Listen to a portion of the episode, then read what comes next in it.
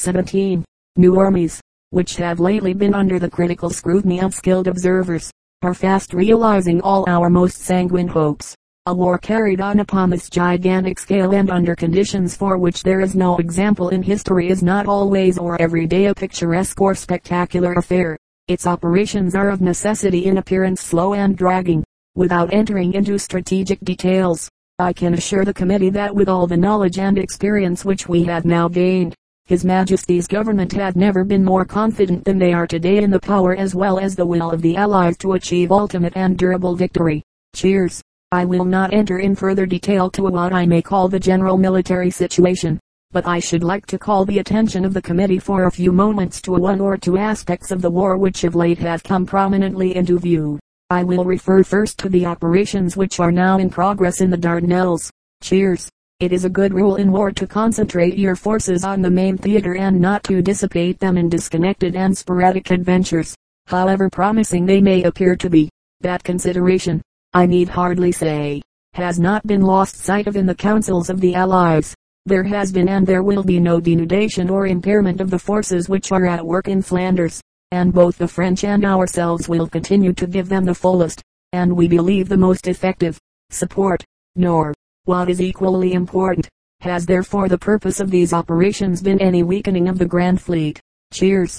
The enterprise which is now going on, and so far has gone on in a manner which reflects, as I think the House will agree, the highest credit on all concerned, was carefully considered and conceived with very distinct and definite objects political, strategic, and economical. Some of these objects are so obvious as not to need statement and others are of such a character that it is perhaps better for the moment not to state them. Laughter and cheers. But I should like to advert for a moment, without any attempt to forecast the future, to two features in this matter. The first island that it once more indicates and illustrates the close company operation of the Allies in this case the French and ourselves in the new theater and under somewhat dissimilar conditions to those which had hitherto prevailed and to acknowledge what I am sure the House of Commons will be most ready to acknowledge, that the splendid contingent from the French Navy that our allies have supplied cheers is sharing to the full both the hazards and the glory of the enterprise. Cheers. The other point on which I think it is worthwhile to dwell for a moment is that this operation shows in a very significant way the copiousness and the variety of our naval resources. Cheers. In order to illustrate that remark, Take the names of the ships which had actually been mentioned in the published dispatches. The Queen Elizabeth. Cheers. The first ship to be commissioned of the newest type of what are called super dreadnoughts, with guns of power and range never hitherto known in naval warfare. Cheers. Side by side with her is the Agamemnon, the immediate predecessor of the dreadnought, and in association with them the Triumph, the Cornwallis, the Irresistible, the Vengeance, and the Albion representing, I think I am right in saying, three or four different types of the older pre-dreadnought battleship which have been so foolishly and so prematurely regarded in some quarters as obsolete or negligible all bringing to bear the power of their formidable 12-inch guns on the fortifications, with magnificent accuracy and with deadly effects. Cheers. 1. As I have said, these proceedings are being conducted, so far as the Navy is concerned, without subtraction of any sort or kind from the strength and effectiveness of the Grand Fleet. I think a word of congratulation is due to the Admiralty for the way in which it has utilized all its resources. Cheers. I pass from that to another new factor in these military and naval operations the so-called German blockade of our coasts. Cheers. I shall have to use some very plain language. Cheers. I may, perhaps, preface what I have to say by the observation that it does not come upon us as a surprise. Cheers.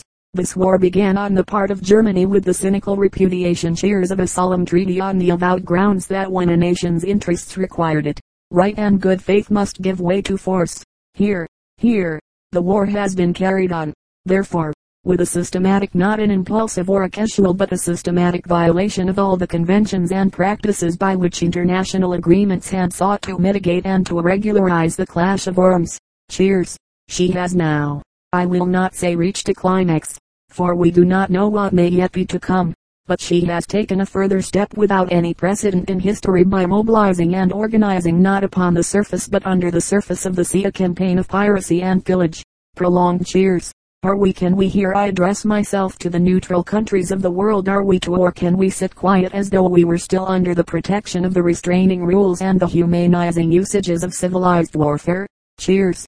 We think we cannot. Cheers. The enemy. Borrowing what I may, perhaps, for this purpose call a neutral flag from the vocabulary of diplomacy. Describe these newly adopted measures by a grotesque and puerile perversion of language as a blockade. Laughter. What is a blockade? A blockade consists in sealing up the war ports of a belligerent against seaborne traffic by encircling their coasts with an impenetrable ring of ships of war. Cheers. Where are these ships of war? Cheers. Where is the German Navy? Cheers.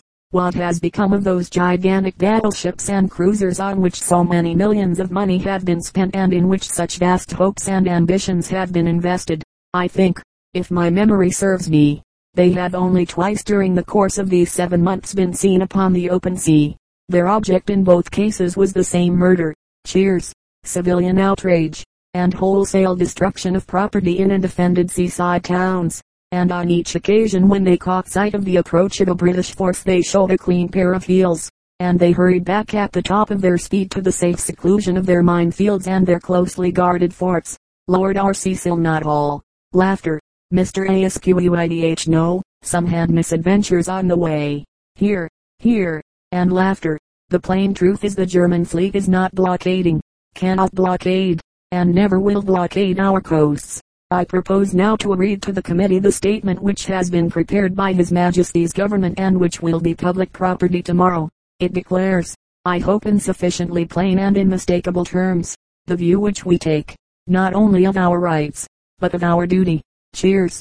Germany has declared that the English Channel, the north and west coasts of France, and the waters around the British Isles are a war area and has officially notified that all enemy ships found in that area will be destroyed and that neutral vessels may be exposed to danger.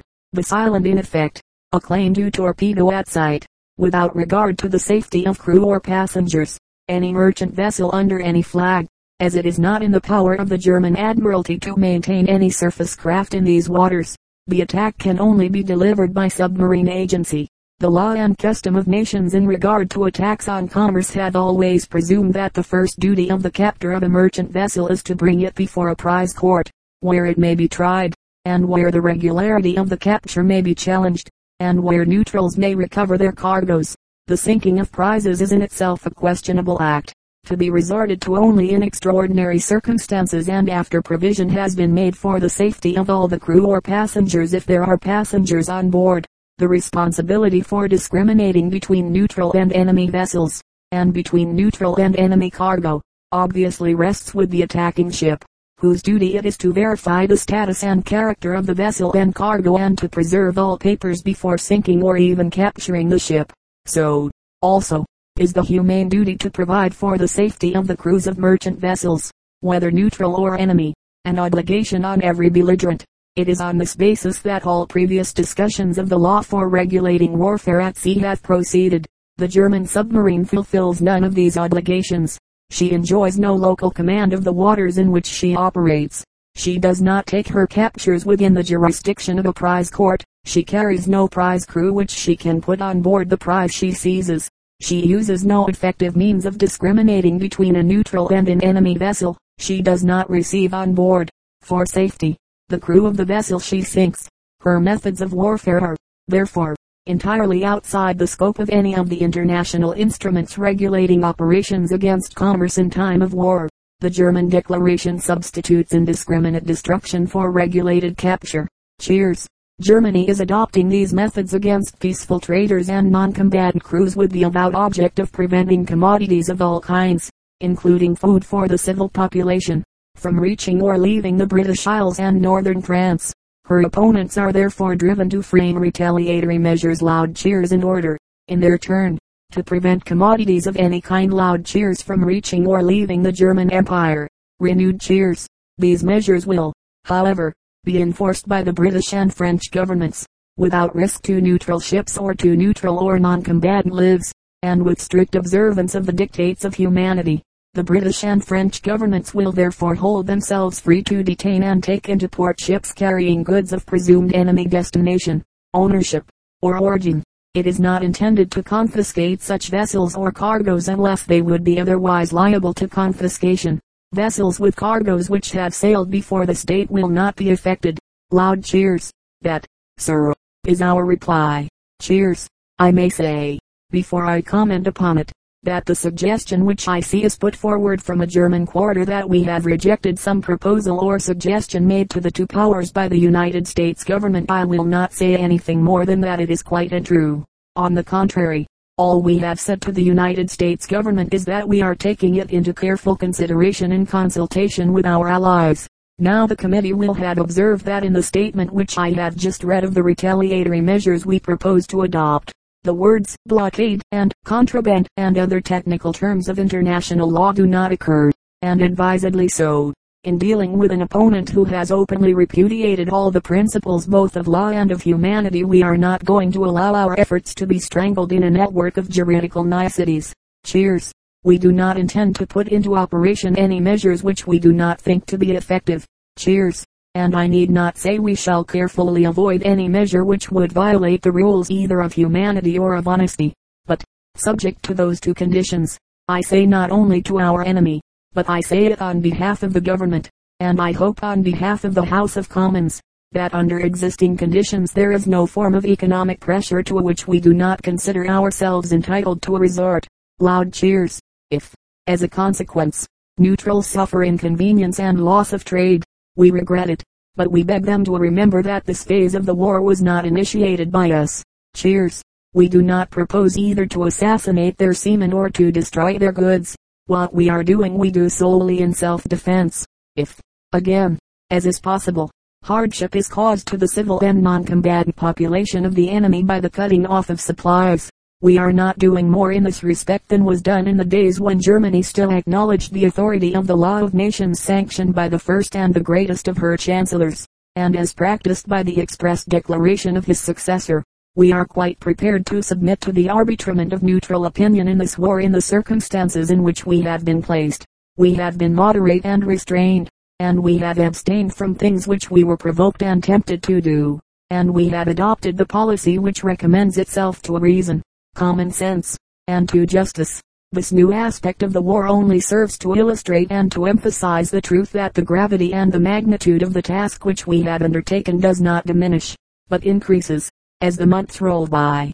The call for men to join our fighting forces, which is our primary need, has been and is being nobly responded to here at home and throughout the empire. That call, we say with all plainness and directness, was never more urgent or more imperious than today for this is a war not only of men but of material. To take only one illustration, the expenditure upon ammunition on both sides has been on a scale and at a rate which is not only without all precedent but is far in excess of any expert forecast. At such a time patriotism has cast a heavy burden on the shoulders of all who are engaged in trades or manufactures which directly or indirectly minister to the equipment of our forces. It is a burden, let me add, which falls, or ought to fall, would even wait on both employers and employed. Cheers. Differences as to remuneration or as to profit, as to hours and conditions of labor, which in ordinary times might well justify a temporary cessation of work should no longer be allowed to do so. The first duty of all concerned is to go on producing with might and main what the safety of the state requires. Cheers. And if this is done I can say with perfect confidence the government on its part will ensure a prompt and equitable settlement of disputed points and in cases of proved necessity will give on behalf of the state such help as is in their power. Cheers. Sailors and soldiers, employers and workmen in the industrial world are all at this moment partners and company operators in one great enterprise. The men in the shipyards and the engineering shops, the workers in the textile factories, the miner who sends the coal to the surface, the dockyard laborer who helps to load and unload the ships, and those who employ and organize and supervise their labors are one and all rendering to their country a service as vital and as indispensable as the gallant men who line the trenches in Flanders or in France or who are bombarding fortresses in the Dardanelles. Cheers. I hear sometimes whispers, hardly more than whispers, of possible terms of peace. Peace is the greatest human good, but this is not the time to talk of peace. Those who talk of peace, however excellent their intentions, are in my judgment victims I will not say of wanton, but of grievous self-delusion. Just now we are in the stress and tumult of a tempest which is shaking the foundations of the earth. The time to talk of peace is when the great tasks in which we and our lives embarked on the long and stormy voyage are within sight of accomplishment. Speaking at the Guildhall at the Lord Mayor's banquet last November I used this language, which has since been repeated almost in the same terms by the Prime Minister of France, and which I believe represents the settled sentiment and purpose of the country. I said, we shall never sheathe the sword which we have not lightly drawn until Belgium recovers in full measure all and more than she has sacrificed, until France is adequately secured against the menace of aggression, until the rights of the smaller nationalities of Europe are placed upon an unassailable foundation, and until the military domination of Prussia is wholly and finally destroyed. Cheers. What I said early in November. Now, after four months, I repeat today, we have not relaxed nor shall we relax in the pursuit of every one and all of the aims which I have described. These are great purposes, and to achieve them we must draw upon all our resources, both material and spiritual. On the one side, the material side, the demands presented in these votes is for men, for money, for the fullest equipment of the purposes of war. On the other side, what I have called the spiritual side, the appeal is to those ancient inbred qualities of our race which have never failed us in times of stress qualities of self-mastery, self-sacrifice, patience, tenacity, willingness to bear one another's burdens, a unity which springs from the dominating sense of a common duty, and failing faith, inflexible resolve, loud cheers. Sweden's Scandinavian leadership by a Swedish political expert from the New York Times, February 4, 1915. In common with a majority of the other countries of Europe, Sweden has had a full measure of experience in the difficulties confronting neutral powers while a world struggle like the present European conflict is in progress, and has learned that, even if it may prove effective in averting bloodshed, neutrality does not by any means ensure a nation against the other vicissitudes of war. Aside from operations of a purely military character, the groups of belligerent powers are carrying on a commercial warfare of constantly increasing intensity. It is characteristic, perhaps, that both parties to the struggle, as time goes on, appear to become more and more indifferent to the injury incidentally inflicted on neutral countries, geographically situated so that it might provide easy transit for shipments both to Russia and to the German Empire. Sweden, as a matter of course, has become the object of lively interest to both groups of warring nations in their dual concern of securing advantages to themselves and placing obstacles in the way of the enemy. From the very beginning, however, Sweden has maintained an attitude of strictest neutrality and of loyal impartiality toward both sides in the struggle. It is the object of this article to set forth as briefly as possible the manner in which the neutrality of Sweden has been made manifest.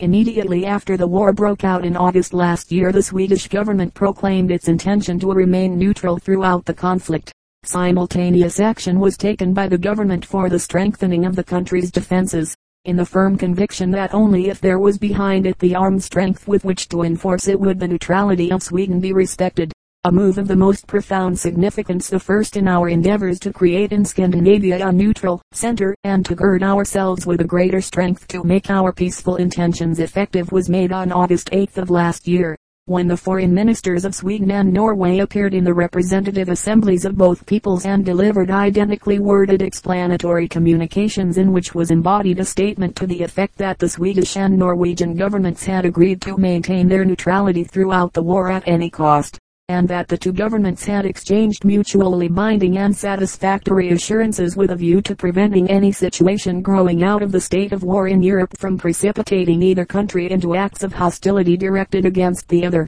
In the meantime, neutral commerce and shipping during the months that followed were exposed to most serious infringements by the warring powers, such as the closing of ports by mines, limitations in the rights of neutral shipping to the use of the sea libre and of other established routes of maritime trade, arbitrary broadening in the definition of what shall constitute contraband of war, and c. As an instance it may be stated that England for a time treated magnetic iron ore as contraband of war and that Germany still persists in so regarding certain classes of manufactured wood. In both these instances Swedish exports have suffered severely. On initiative taken by the Swedish government in the middle of last November the governments of Sweden, Denmark, and Norway lodged identically worded protests with the envoys of certain of the powers engaged in the war against measures taken by them which threaten serious disturbance to neutral traffic. Illustration, Sir Percy Scott British Admiral, who asserted before the war began that the submarine had sounded the death knell of the dreadnought photo from Rogers illustration. General Louis Botha the famous Boer leader, Premier of the Union of South Africa, now commanding the British South African forces photo from Paul Thompson one further step of the utmost importance through what it accomplished toward establishing firmly the position of the neutral states in the north was the meeting between the kings of Sweden, Norway, and Denmark at Malmo on December 19th last.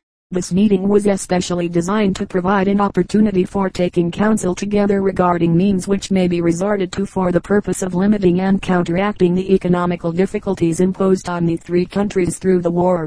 The meeting at Malmo served not only to give most powerful expression to the common determination of the northern kingdoms to remain neutral, but it became the means also of agreeing upon and adopting a modus vivendi for continued company operation between the three countries during the war for the protection of interests they had in common. In this manner Sweden has led in a movement to establish for the northern countries a potential policy of neutrality with the practical aim of limiting and reducing to a minimum the economical difficulties consequent upon the existing state of war. From what already has been said it appears clearly, 2 how completely without justification have been the accusations which have been voiced from time to time in the press of countries that enter into either of the belligerent groups that Sweden, now in one respect and now in another, had shown partiality to the adversary. Thus, suspicion has been cast, with no justification whatever, on the circumstance that during the last month Sweden has imported large quantities of necessaries which would have been both valuable and helpful to the belligerents, and yet, this increase in the Swedish imports is very readily explained on the ground that it was necessary, partly, in order to make up for an existing shortage in supplies due to stopped traffic during the first months of the war, and, partly, to ensure ability to fill Swedish demands for some time to come. A country which desires to remain neutral is not in a position to submit to dictation from any of the belligerent nations but this very thing is frequently interpreted by one party to a struggle as involving an understanding with the other. But Sweden's peaceful resolve and her fixed determination to maintain her life as a nation against all attempts at encroachment would count for little if behind her word there did not exist the strength to make it good and material resources to fall back on when the demand comes. That these exist in Sweden will be shown in the following with some data of Sweden's economics. With a population of 5.700.000 distributed over an area of 448.000 square kilometers, 170.977 square miles, as compared with 9.415.000 square kilometers March 2 600 square miles in the United States. Sweden, in comparison with European countries in general, is very sparsely inhabited. The possibilities for growth and development, however, are great owing to natural resources, which are both rich and varied, of Sweden's area. 40.000 square kilometers 15.266 square miles is cultivated land. The value of the annual production of grain is estimated at about area code 340,000,000 kroner. About area code 91,900,000 offset by an import of grain which exceeds the export by about area code 70,000,000 kroner about area code 1890000. From this it appears that agriculture as yet retains its place as the principal industry of the country, with the bigger half of the country's area timber and the rivers well adapted to logging. Sweden quite naturally has become one of the foremost countries in the world in the export of lumber, wood pulp, and manufactured wood. Another natural product of Sweden, and one of the utmost importance, is iron ore of which there was exported in 1913 to the value of about area code 69,000,000 kroner, about area code 18500,000, chiefly from the large mineral fields in the northernmost part of the country.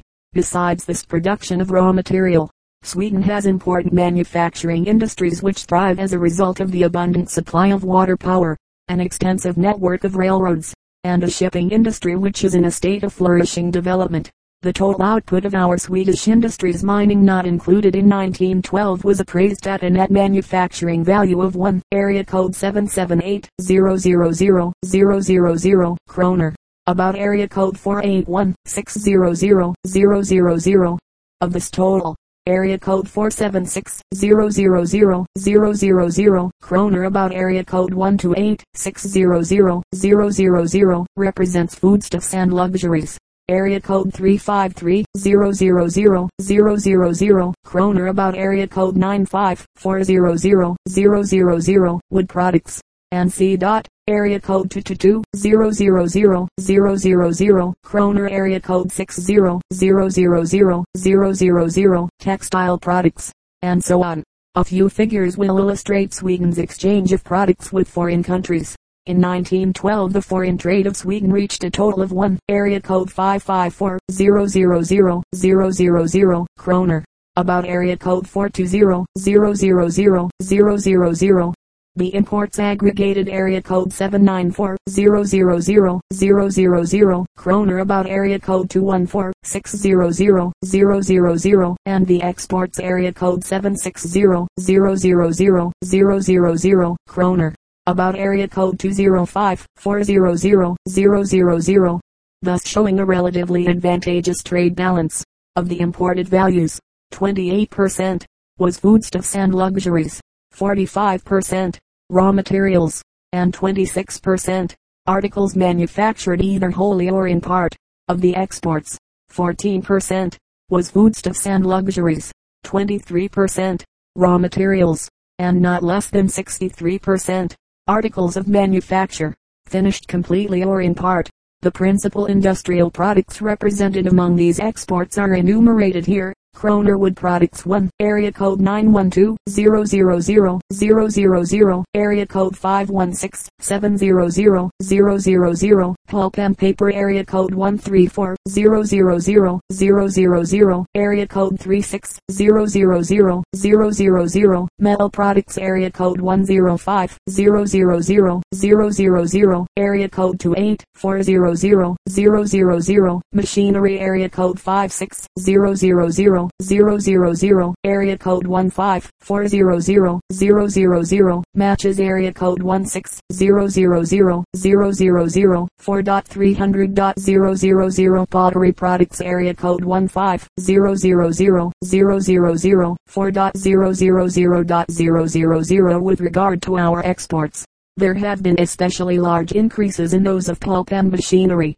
The principal types of machinery which figure among the exports of Sweden are milk separators, oil motors, telephone apparatus, electric engines, and ball bearings. In these exports are plainly indicated the inventive genius of the Swedes and their aptitude for technical and industrial pursuits. With reference to the Swedish railroads, this fact is deserving of mention. Sweden leads all Europe with 2.5 kilometers to each 1.000 inhabitants. United States has 4.14 kilometers.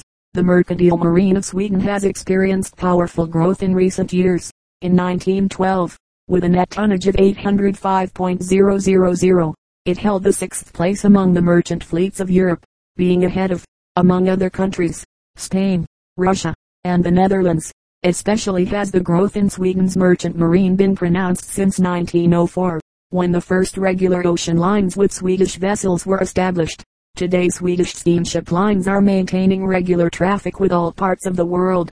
Thus, among other things, Sweden has established freight lines, with steamers plying to both the east and west coasts of North America. Quite recently, despite the financial crisis brought on by the war, a company has been formed with the object of establishing passenger traffic with Swedish steamships of high speed between Gothenburg and either New York or Boston. After scrutinizing these figures the reader ought not to be surprised at the assertion that Sweden is exceptionally well situated from an economical point of view, and, perhaps, is among the countries which have been least affected by the economical crisis consequent upon the war. The national debt of Sweden, which was created very largely with a view to financing the construction of the government railroads and for other productive purposes, is at present only area code 720-000-000 kroner. About area code 194-500-000.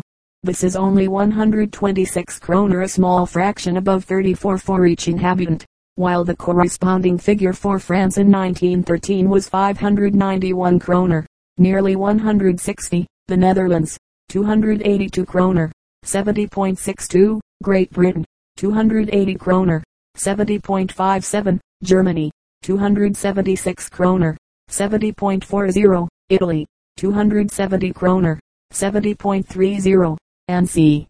Against the national debt of area code 720-000-000 kroner about area code 194-500-000 Sweden has crown assets at this time appraised at 1 area code 761-000-000 kroner net nearly area code 476-000-000. Another evidence of the splendid financial condition of Sweden is afforded in the fact that, since the war broke out and countries which under normal conditions might be looked to for loans had closed their markets to foreign nations, the domestic market has been able to supply fully all, both public and private, demands for funds. Thus, when the Swedish government, early last October, sought a loan of area code 30000000 kroner at home, this was fully subscribed in three days nor had municipalities or private banks encountered any difficulty in placing bonds for amounts of considerable size in the domestic market. The only loan for which the Swedish government has contracted abroad during the crisis was for 5.000.000, and this was placed in New York for the purpose of facilitating payments for large purchases of American grain. At least a few words with particular reference to the commercial intercourse between Sweden and the United States. According to statistics from the year 1912, the imports of Sweden from the United States were of the aggregate value of area code 60000000 kroner, about area code 1620000, while the exports aggregated area code 3200000 kroner, about 8.600.000. The principal imports were cotton, area code 1700000 kroner, about 4.600.000, oils, area code 1200000 kroner, about 3.240.000, copper, 6.200.000 kroner, about 1.675.000, machinery, 5.000.000 kroner, about 1.350.000, grain and flour, 2.300.000 kroner, about 621.000, bacon, 1.700.000 kroner, about 460.000. The principal articles of export in the same year were pulp, area code 1240000 kroner, about 3.350.000, manufactured iron and steel, 8.100.000 kroner, about 2.200.000, iron ore, 3.600.000 kroner, about 973.000, paper, 2.100.000 kroner, about 568.000, elastic gum refuse, 1.900.000 kroner, about 514.000, matches, 1.300.000 kroner, about 350.000. Since the outbreak of hostilities in August last year there has been a tremendous increase in trade between Sweden and the United States. The tonnage employed in this trade has been multiplied many times in order adequately to care for the traffic. Sweden has sought to secure in the United States a multiplic